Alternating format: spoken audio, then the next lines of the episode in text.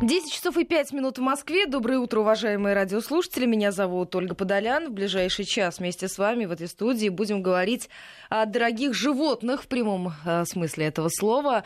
Будем обсуждать, на каких животных люди тратят по-настоящему, можно сказать, состояние. Из-за каких питомцев не жалко выложить, например, стоимость новой машины и во сколько обходится содержание таких животных. У меня сегодня в гостях Юлия Курочкина, владелец-заводчик, занимающийся разведением элитной породы британских кошек. Здравствуйте.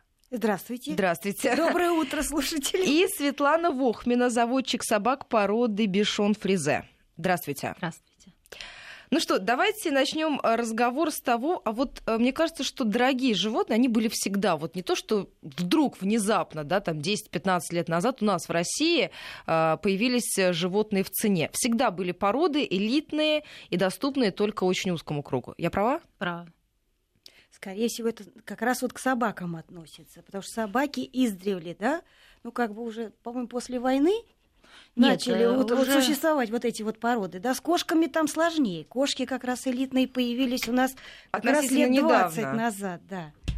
Наша порода с 16 века идет. Еще законодателем бишона тренда был Генрих III, который ввел эту породу в свой круг, и она считается одной из популярнейших пород среди монархов, знати. Поэтому... А скажите, хорошо, насколько я понимаю, раньше собаки были в цене определенной породы, потому что у каждой из них была определенная очень важная функция, да? Там с помощью мопсов грели руки, ими обкладывались в европейских домах, когда они пришли из Китая. И там считалось, что 5-6 мопсов, они тебя в кровати всегда согреют. Сейчас, как мне кажется... эти функции, они играют для современного владельца роль второстепенную и обращают внимание в основном на внешность. Это правильно. Я бы сказала, что бишоны наоборот. Они имеют свойство этого терапевтического эффекта, когда гладишь, успокаиваешься, они более позитив вызывают. Естественно, когда смотришь на них, на эту красоту, на эту мордочки эти красивые, то сдаешься перед ними. Но все-таки у бишонов есть такое свойство. Да. У собак точно, да. У кошек все-таки внешние данные в первую очередь. Особенно... у породистых, конечно, только внешние данные. Потому что кошка есть кошка. Она все-таки не так привязана к человеку, хотя. Породистые кошки тоже выбирают себе обязательно хозяина. Среди домашних, где живет.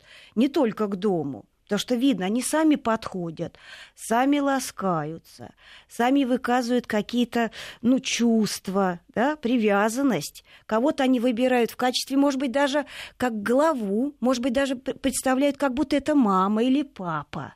Да, то есть это животные достаточно такие именно выбираются с эстетической точки зрения. Может быть, не каждый человек чувствует, но мы, заводчики, я лично выбрала эту породу уже давным-давно, уже 30 лет, как уже, грубо говоря, я занимаюсь. То есть именно по внешним данным. Нравится. Сколько бы она ни стоила, нравится и все это животное. Дорогие радиослушатели, присоединяйтесь к нашей беседе. 5533-208-903-170-63-63. Мы, я думаю, что после новостей середины часа обязательно включим телефон. У вас будет возможность еще задать свои вопросы в прямом эфире. Скажите, прежде чем делать ставку именно на внешний вид животного, нравится, не нравится, шарпи, такие милые складочки, можно здесь потискать, потаскать. Или я не знаю, Джек Рассел Терьер, он такой, прямо как в фильме «Маска». Должен ли потенциальный будущий владелец узнать все об этой породе? Потому что шарпей — это болезни, это те же самые складочки, которые нужно протирать. А Джек Рассел — это мини-вертолет, который вряд ли подойдет пожилой паре, потому что ему нужен хороший выгул, потому что он будет носиться как сумасшедший и ни минуты покоя. Это с любой собакой нужен выгул. Поэтому здесь, если оценивать как собаку, то по бишону, по породе, то человек прежде всего должен понимать, что это уход, свою ответственность перед тем другом, которого он будет заводить. Это уход по шерсти, это опять же выгул. И Еще, так как бишоны это аллергичные очень, не скажу, что совсем аллергичная, но у некоторых людей на шерсть бывает аллергия. И поэтому, когда люди заводят собаку, и потом проявляется эта аллергия, то приходится отдавать. То есть это очень важный момент в том, что вы отдаете кому-то своего друга. Поэтому прежде всего это должно быть оценка своих возможностей при покупке, например, данной породы. Но в том числе и финансовых возможностей. Мы сегодня говорим о дорогих животных. Соответственно, человек должен понимать, что это не разовое вложение денег и уход за животным. Его корм, его там одежда. Питание. Это все тоже недешево. Да. Но вы знаете, очень часто бишонов заводят достаточно небогатые люди, потому что эта порода очень нравится по своим критериям. То, что они спокойные, они маленькие, красивые. Вот то, что они доставляют массу позитива своим хозяевам. Их любят дети. То есть и... Бишоны вообще порода дорогая. Ну вот я знаю, что самая дорогая это Леон Бишон. До $8 тысяч доходит его стоимость. Ну вы знаете, Бишон Фризе тоже $5 тысяч Америки стоит. А у нас сколько стоит, если не секрет? Ну, вы знаете, а у нас секрет. Нет, понимаете, дело в том, что там зарплаты, да, в Америке, естественно, и вот эти цены, они и на живот, и на кошек, и на собак, да, зависят от зарплаты. При их зарплате $5 тысяч, это, в общем-то, чаще всего иногда и месячная зарплата, да, в принципе. У нас зарплаты у людей, тем более в кризис сейчас. Ну, слушайте, я вот знаю, что у нас уходят, я просто смотрела на различных сайтах, там те же самые кошки типа Саванны, да, или Каумани, Сафари, бенгальская кошка. Они стоят безумных денег, но на них здесь тоже есть спрос. Знаете, спрос есть, но я думаю, что он небольшой. Это кажущееся, спрос даже на бенгалов уже цены упали, потому что в свое время эта порода была очень популярная, интересная. Вот, люди посмотрели, насколько сложно в уходе эти животные. Чаще они даже не знают лотка. Вот, и поэтому... то есть они очень часто жалуются на то, что... То есть ты заплатил за такую кошку, например, там $7 тысяч, допустим, а то и $10 тысяч, и приучить такое животное к лотку невозможно. Невозможно. А вопрос, зачем она нужна? Вот именно берут... Вот, понимаете, опять же, красота. Людям кажется красиво. Похоже там на леопарда, да, вот с этими так сказать, розеточками, пятнышками, красиво. И в основном, если вы заметите, фотографии этих животных идут не со стороны морды, а показывают именно шерсть. Спинки, красиво, да. Спинка красиво.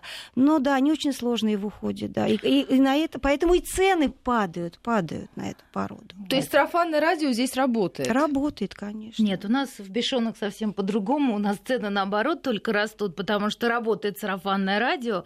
И когда один, например, купил и сказал: боже, это такая прелесть, она доставляет столько всего, и, соответственно, другой начал искать, третий, четвертый. И, естественно, любой заводчик, чтобы привести хорошие крови собак с хорошей родословной, никогда не будет смотреть на дешевизну. В основном мы будем смотреть на популярность питомника, на... Какая конкретно собака тебе нравится, потому что они разные бывают, в разном типе. И уже везешь сюда, в Россию, и разводишь действительно здесь, и потому что это нравится людям, этот тип собак. 5533-893-170-63-63. Присоединяйтесь, уважаемые радиослушатели, к нашей беседе. Если у вас есть вопросы или вы покупали дорогих животных, то рассказывайте об этом. Самое интересное СМС-сообщение обязательно в эфире озвучу. Вы знаете, есть такой, я не знаю, миф, стереотип или действительно сложившееся мнение о том, что очень породистые, они и самые болезненные. И если собака, которую я подобрала на улице или взяла в питомнике, она что-нибудь съела на улице, то и ничего не будет. А с породистыми потом замучаешься водить по ветеринарам, лечить. То же самое и с уходом. Да, если... это к собакам. Ничего подобного нет. Наша порода, она достаточно здоровая и в костях, и вообще хороший иммунитет у нее, поэтому Я не скажу, что это очень болезненно. Йорки там, да, у них и зубы, и почки, то бишоны, да, значительно здоровее собаки и живут дольше. У них единственный минус – это правильное кормление, потому что возможность подтекают глаза иногда. Вот это единственный минус, но это все зависит от хозяина. Если хозяин кормит очень давно и правильно, и проверяет свою собаку на инфекции, на кровь сдаёт, там анализы все, то проблем таких нет. Тогда будет сразу вопрос еще один, который касается кормления. Все-таки корм или натуралка? Вот в вашем случае вы как заводчик? Знаете, я смешанное питание предпочитаю. Если у хозяина нет времени на натуралку, и им гораздо проще кормить кормом, потому что его насыпал, и собака ест и утром, и вечером, то кто-то останавливается на этом. Кто-то, наоборот, говорит, от этих кормов бывают, не нравится, кормят натуралкой. Кто-то и так, потому что то, что содержится в корме, там есть такие... комплекс веществ, которые ты не наберешь, когда ты будешь готовить. Да, потому что там содержится вот эта и костная мука, и вся вот эта зола, вот вся вот эта вот, которой нет в натуралке, потому что этого человек не съест. А натуралка – это мясо, это рыба, творог, рис, овощи всевозможные. Кто-то предпочитает только на натуралке. Я предпочитаю, кому как нравится, но я на смешанном. Что касается котов, и в том числе британцев, с какими здесь минусами может неподготовленный хозяин столкнуться, у которого, допустим, до этого были там бездомные коты, которые до 20 лет, допустим, прожили? Ой, можно я, кстати, дополню по поводу кормов для кошек. Значит, вся проблема в чем? Я тоже кормлю смешанно, но дело в том, что сейчас качество кормов постепенно ухудшается. И даже премиум-сегмент? Да, вот даже премиум-сегмент, к сожалению, да. И выявить все-таки, насколько корм соответствует стандартам, да, вот что мы закладываем в этом корме, выявить реально невозможно. То есть каждая компания, она скрывает, во-первых, да, это коммерческая тайна, из чего сделан корм, и какие ингредиенты содержит, сколько я пыталась выяснять, это очень сложно. Самые наши известные бренды, да, они постепенно, даже отзывы людей о том, что корма хуже. Почему хуже? То есть у животных проявляется аллергия пищевая. И если это аллергии очень... нет, то все нормально. Знаете, можно продолжать. Она может и не проявляться внешне, да, она может проявляться внутренне, да, плохая усваиваемость, да, плохое качество шерсти. Вы, кстати, этого можете не видеть, да. Начинаются проблемы с печенью, там, с почками и так далее. Ну, послушайте, но это же элементарно можно сделать. Вы сдаете тест на пищевую аллергию, да, на корма. Да, этот тест ничего не дает. Я сколько выясняла у самих врачей, то есть этот тест на пищевую аллергию мы тоже сдавали, и он дает вот фактически результат только на данный корм. Естественно, то есть если животное ест этот корм, у него по-любому немножко будет вот эти пищевые аллергены присутствовать в крови.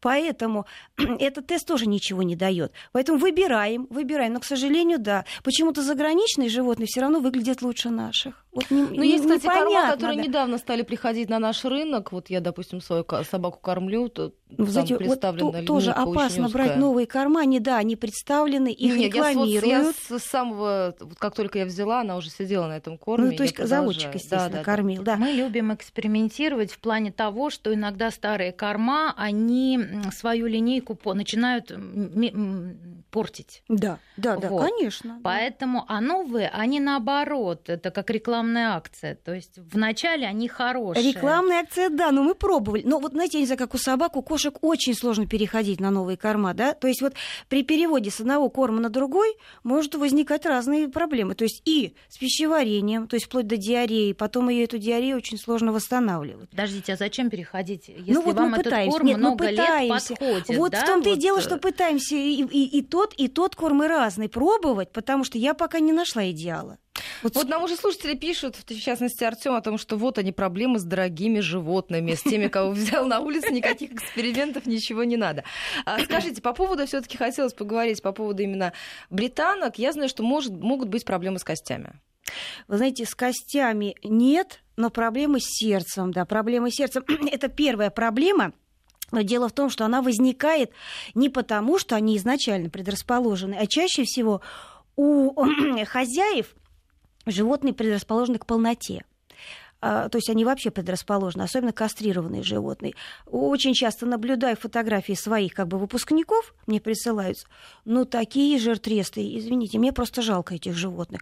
То есть люди не понимают, что надо вот следить и подбирать правильно рацион, чтобы не было вот этого ожирения, потому что все, то есть это сердце обязательно, то есть, сами понимаете, тучное животное, как тучный человек, он предрасположен к этим проблемам. А скажите, вот человек берет супердорогое животное, да, отдает большие деньги.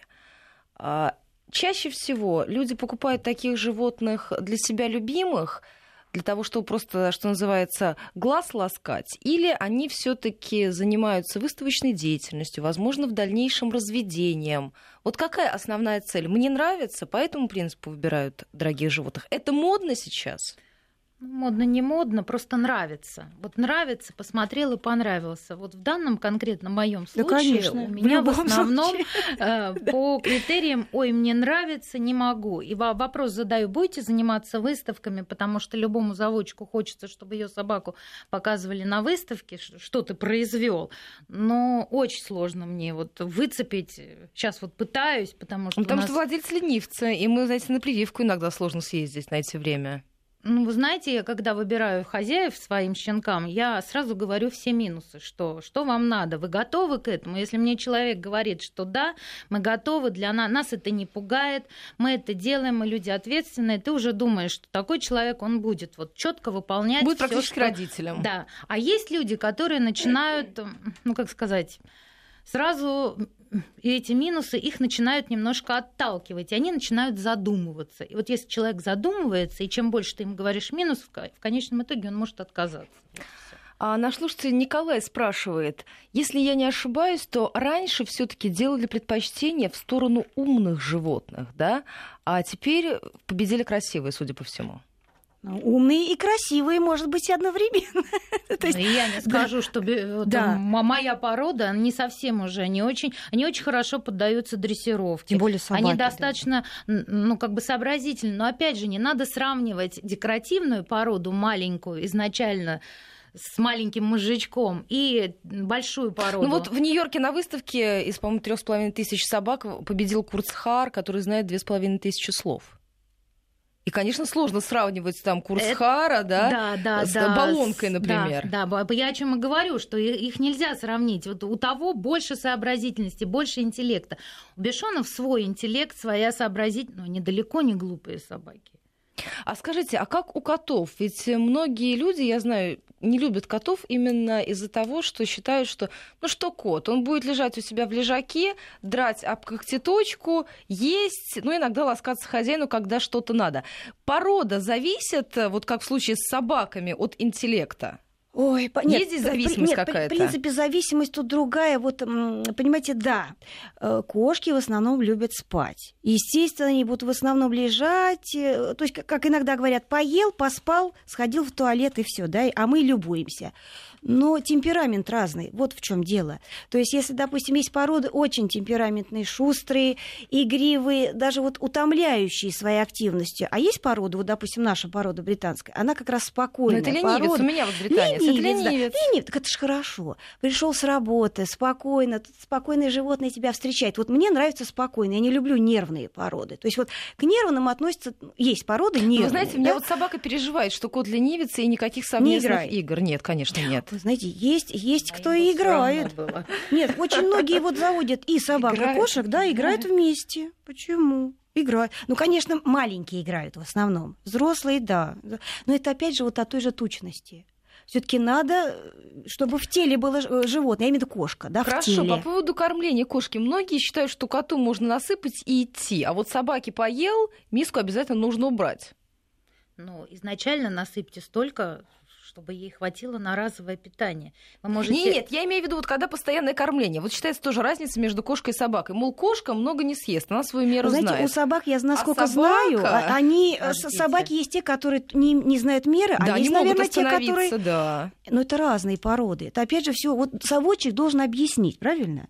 То есть нет, как кормить, что, чего? На самом деле, когда маленький щенок, естественно, его надо кормить чаще. Ну, это понятно. Потом сама собака выберет, если она сильно хочет, хочет есть, она съест. Если она не хочет, она вот даже будет миска лежать. Нет, знаете, есть все-таки породы, которые действительно едят без меры, потом срыгивают. Нет, то есть, и снова едят. Да, и снова едят. То есть вот таким породам нужно дозированное питание. Бишонам тоже насыпал утром, надо тебе убежать, знаешь, что придешь, они не будут голодные. Вечером насыпаешь, они еще так посмотрят, мы сытые. Ну, я по своим говорю, может быть, мои такие. Вот я говорю, от породы зависит, конечно. Ну, у меня, когда была маленькая собака, она съедала свою, еще добиралась до еды кота. Это растущий, растущий. А сейчас всё, и у них свою еду тоже не растет. Это растущий, да. Им же требуется вот для мышц, для связок, для роста. Соответственно, они едят больше. А потом...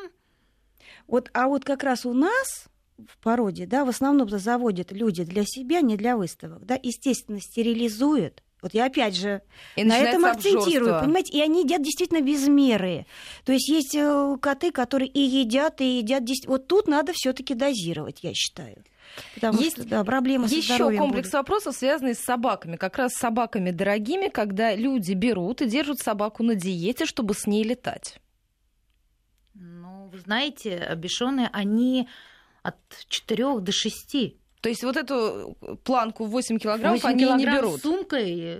Нет, вы знаете, сейчас есть бишоны, у которых в кровях есть американская родословная, то там большие бишоны. Да, возможно, и 7-8 килограмм. Тогда уже опасно. Поэтому нужно смотреть достаточно маленького, компактного бишона, с которым элементарно можно летать в самолете, и не обязательно его держать на диете. Нет, а я извиняюсь, а почему зависит от веса? Ведь можно вести животное... Ну, это только если салон, да, это понятно, да. Ну, вы знаете, если люди выкладывают большие деньги за собаку, им как-то, мне кажется, и там прирастают душой, то сдать... Нет, ну, у кого большие собаки по-любому ездят, да? Крупными их сдают в специальное багажное отделение, то есть как бы тоже нормально. Но еще я хочу сказать, вот, например, идешь и несешь большую собаку 8-килограммовую или 4-5-килограммового бишона, то есть вот даже для хрупких девушек, которые заводят частично для того, чтобы вот иногда носить с собой. Мне кажется, хрупкие девушки в основном заводят таких карманных, да, вот которых можно носить в сумочках. У меня что, не хозяйка, так хрупкая. Да, открывается дверь, заходит хрупкая, красивая девушка, и думаешь, как хорошо, у меня красивый бишон, и вот красивый... Я люблю вот, когда...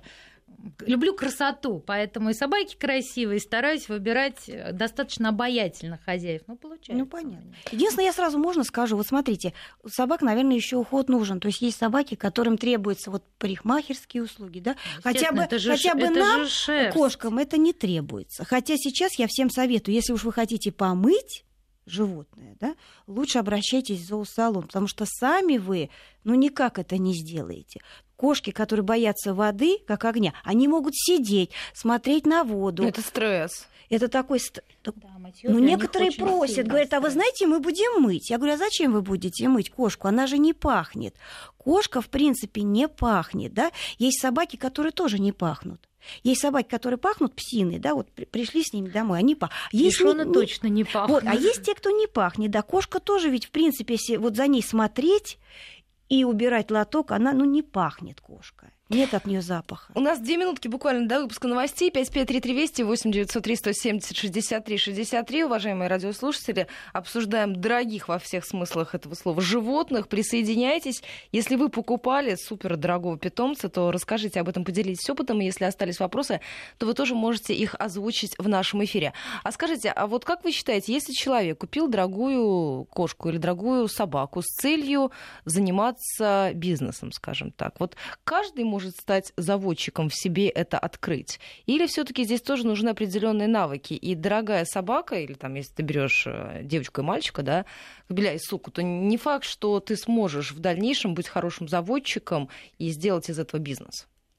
Пусть вот теперь сначала заводчик собак, да, потом я. Но вы знаете, на самом деле, если человек купил у заводчика, который будет с ним долгое время, будет помогать и советом, как подобрать пару, то есть как помочь на выставках, и купил именно породного бишона, то можно. Но, с другой стороны, ведь это большая проблема для животного, если его будут использовать как инкубатор. Ведь такие же тоже есть. Да, мы их называем разведенцами, есть такие. Да. Но а потом они выбрасывают там трехлетнюю собачку на улицу, потому что все это надоело.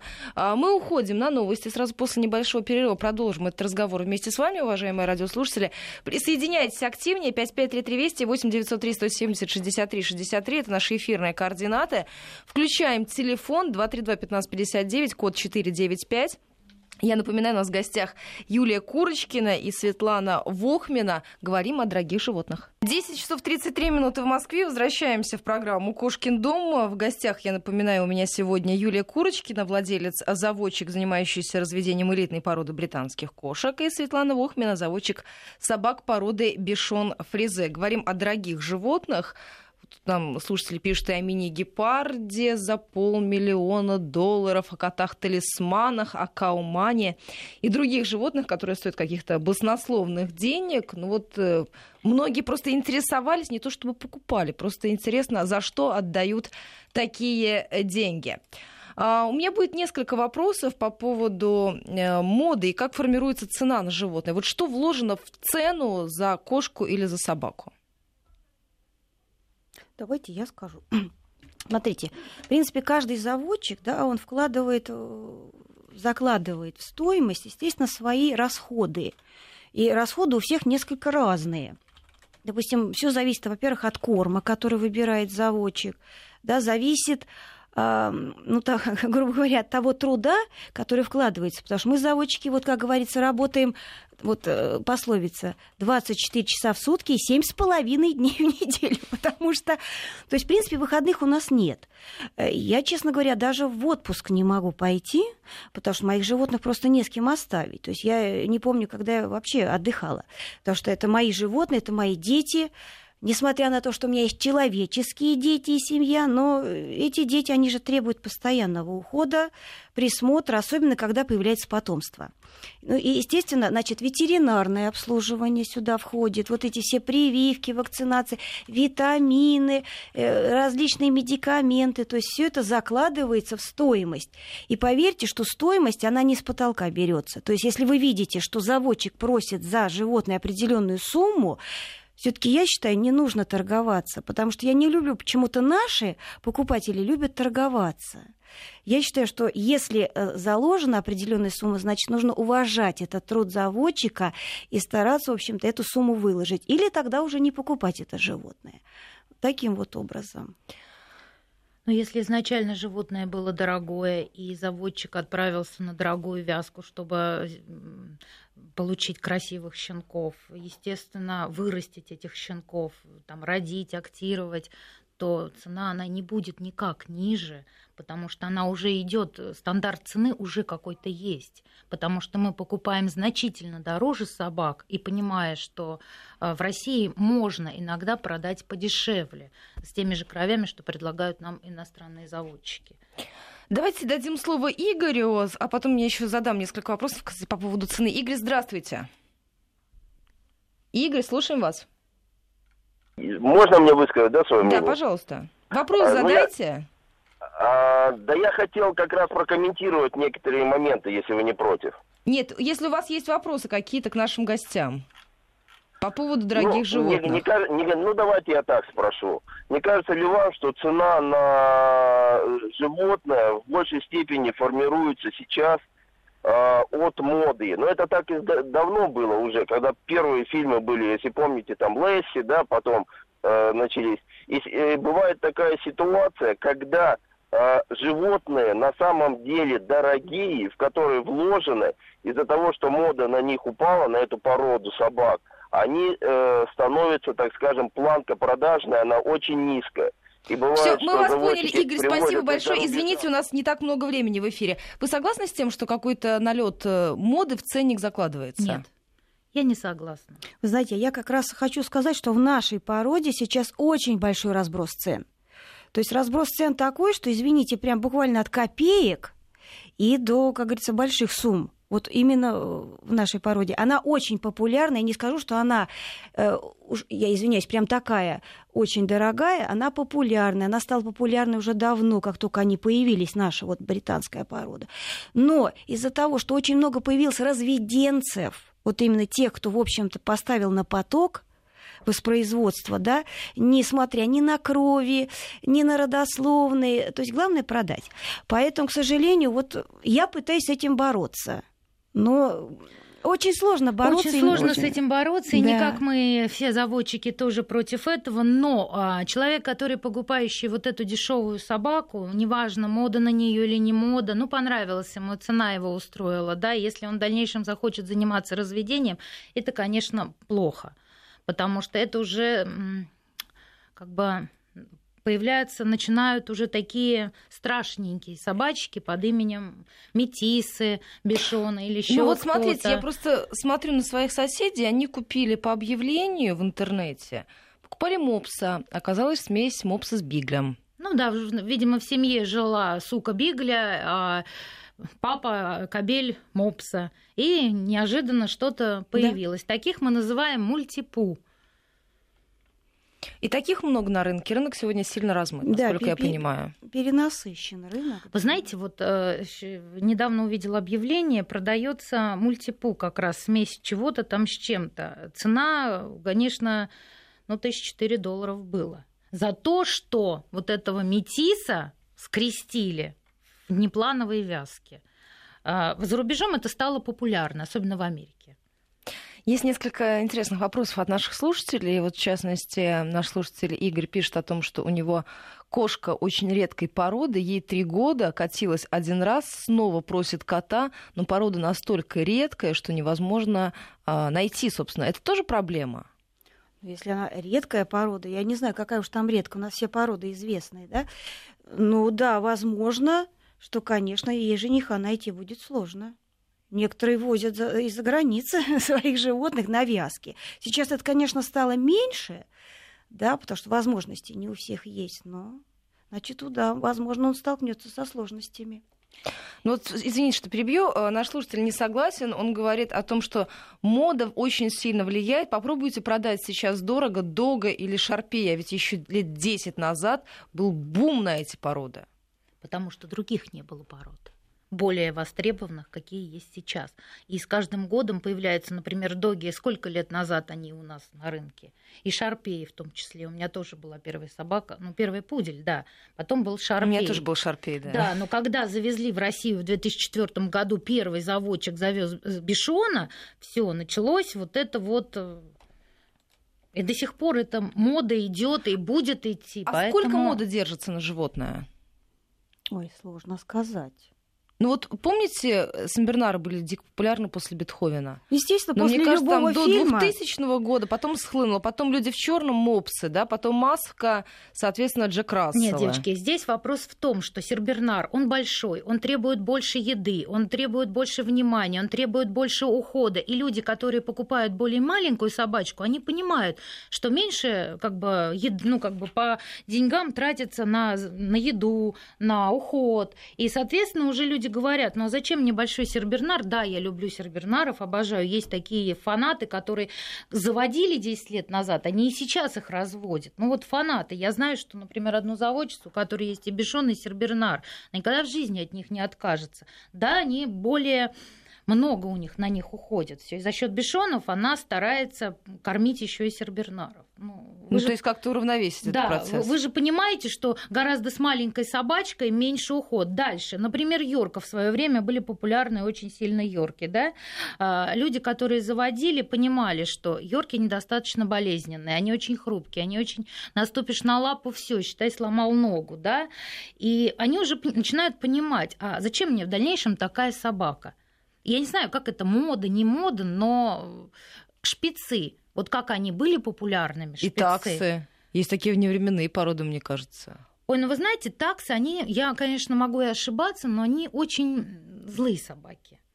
Нас на улице всегда кусают таксы. Они самые крикливые, да. Они брехливые, они, да, они не бегают так сильно, но они всегда кусают. Им не нравятся приплюснутые морды, кстати, тоже. У такс? Нет, им не нравятся приплюснутые морды. Если идет такса и видит там какого-нибудь бульдога или французика. Но она же считается охотничья порода, поэтому, естественно, они, может быть, да, и пытаются нападать. Но вот с другой стороны, таксы, они же тоже несколько лет назад были популярными. Одно из популярных. Они сейчас. Вы посмотрите на выставках, вот когда вот будет в этом году чемпионат мира. И в любом придете к любому рингу, вы посмотрите, что шпицов 5000, бишонов 1000.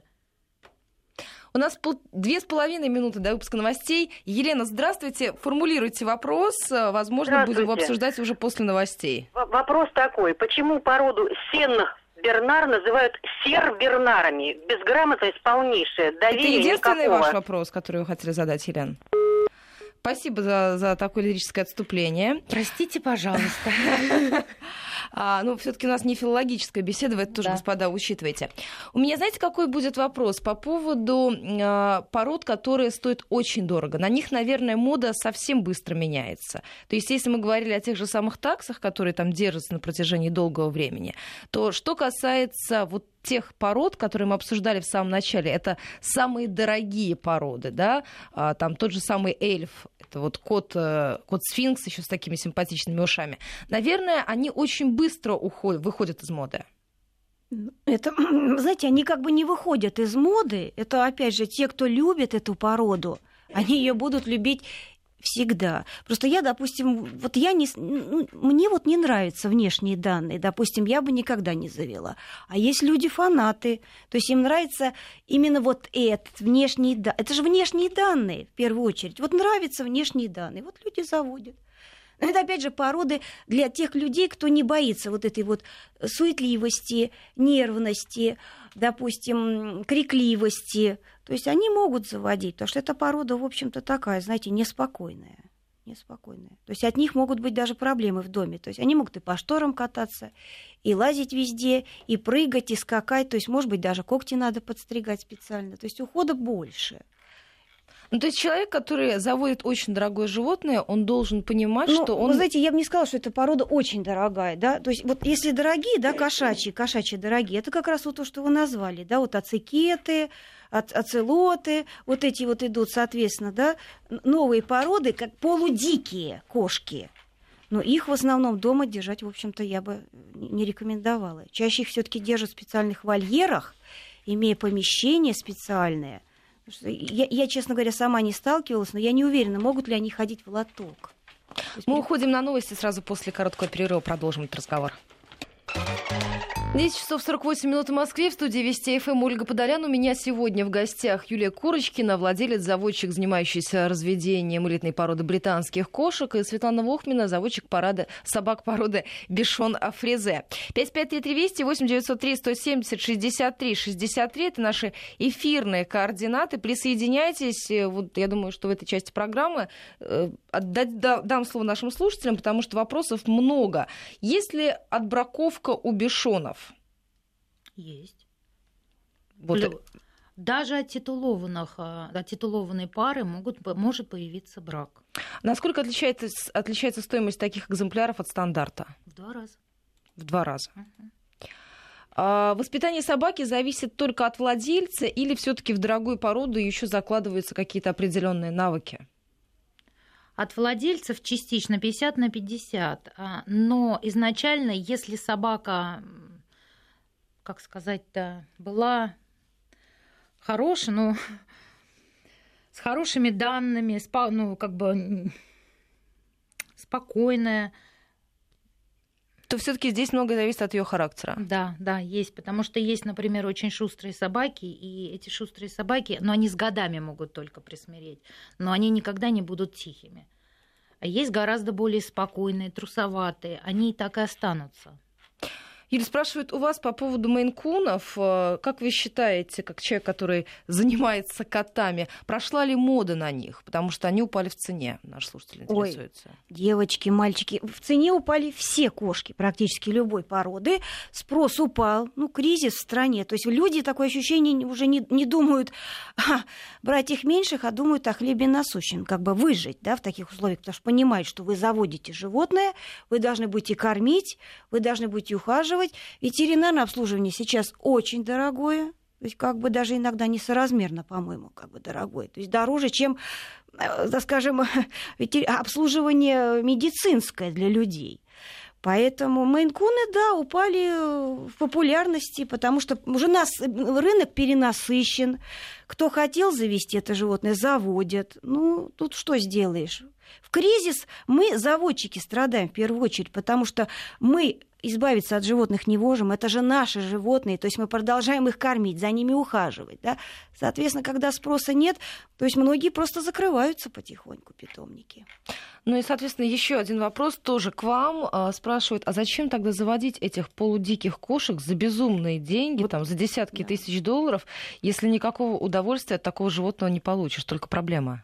Я бы тоже не стала заводить полудиких животных. Мне достаточно пойти в зоопарк и посмотреть на них в клетках.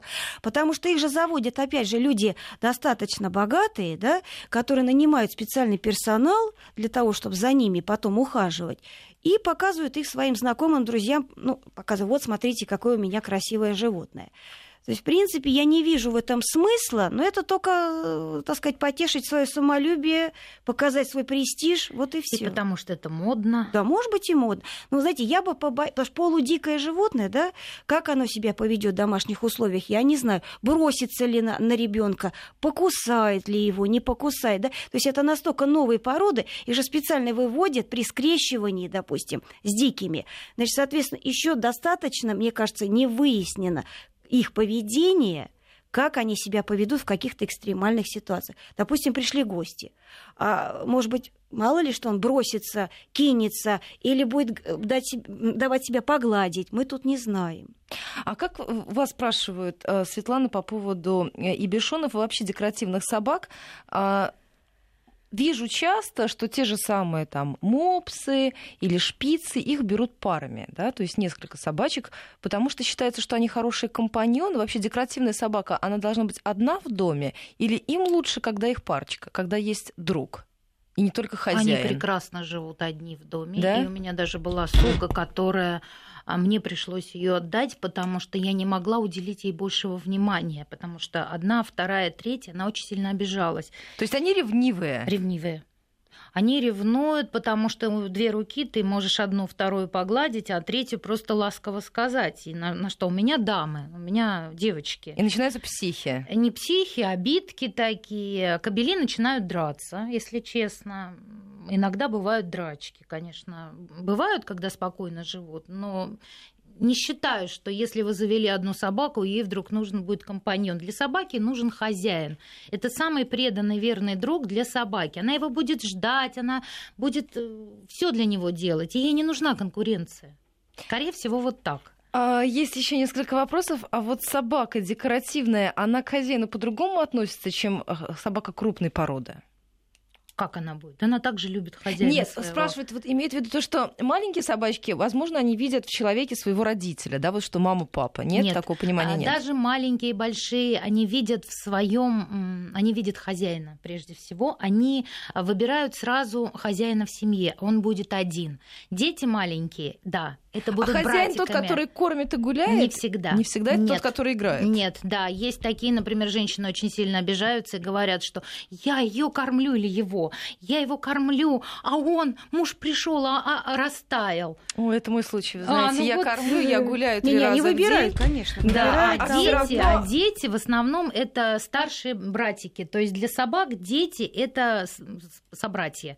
То есть даже если вырастет ребенок, он все равно будет, собака очень долго живет, семья, она все равно будет считать этого большого ребенка своим братиком. Но хозяин будет один в семье всегда. Наш слушатель очень хорошее сообщение прислал, зачитаю. Заводить дорогое животное по моде — это все равно, что жениться по фотографии. Ну, сложно не согласиться с вашим, да, с вашим мнением. Кому что нравится? Вот нравится тебе эта порода, да? Ты, модна она, не модна, ты все равно ее заведешь. Дорогая она, недорогая. У меня были случаи, когда человеку нравился бишон, не было денег, она шла брать кредит. Я потом узнала, и говорю, ну, ты хотя бы попросила меня, и могла тебе скинуть. Ну, вот есть люди, которые не могут.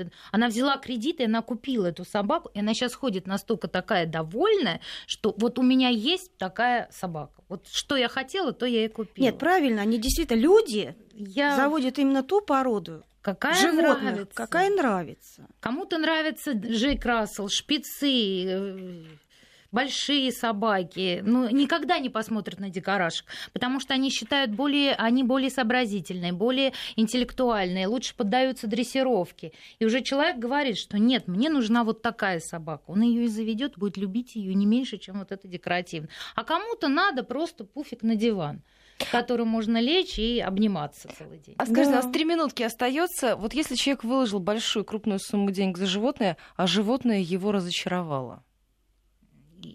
Я по бишонам такое не скажу. И я такого не может быть. Потому что человек интуитивно выкладывает за то, что ему нравится.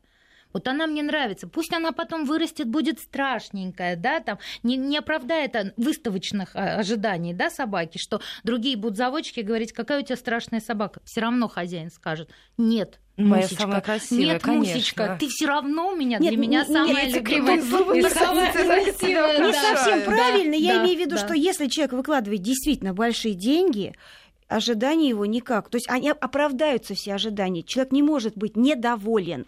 Вот если он как раз не платит большие деньги, а покупает где-то с рук, я не знаю, там у бабушек, на рынках, потом истерики. Тогда животное, оно, во-первых, соответственно, с неправильной психикой, возможно, не приучено, не умеет ходить в лоток и так далее, да. Там могут быть разочарования. У нас остается буквально 1,5 минутки. Есть вопрос про британского кота. Очень много шерсти. Что с ним делать? Стричь?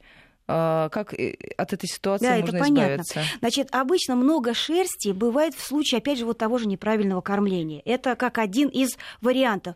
То есть обязательно шерсть бывает, они линяют, но раз в год. А если линька идет круглый год, значит, нужно задуматься, сдать анализы и посмотреть, что-то именно неправильно с животным, да? То есть, соответственно, подавать витаминки определенные, но, опять же, тут нужно обратиться к ветеринарам, потому что такого быть не должно. Ну, то есть обязательно следить за какими-то симптомами, симптомы, и чуть что сразу слезящиеся обращаться. Глазки, грязные ушки, соответственно, да, неправильный как бы стул. То есть это все как признак, что-то не так в организме. Ну и шерсть, да. Если шерсть постоянно, я всем своим владельцам говорю, обязательно обратите внимание, поменяйте корм, что-то сделайте, то есть добавьте витаминчики определенные, все это нужно, да. Ну что, уважаемые радиослушатели, спасибо вам, всем тем, кто принимал участие в этой программе. Я напомню, у меня сегодня в гостях были Юлия Курочкина, владелец-заводчик, занимающийся разведением элитной породы британских кошек, и Светлана Вохмина, заводчик собак породы Бишон-Фризе. Говорили мы о дорогих животных, о моде на дорогих животных, как она меняется. Но самое главное, чтобы животные были дороги не только в цене, а вам по душе они были близки, и вы о них хорошо заботились. Спасибо всем большое. Эфир вела Ольга Подолян. Спасибо.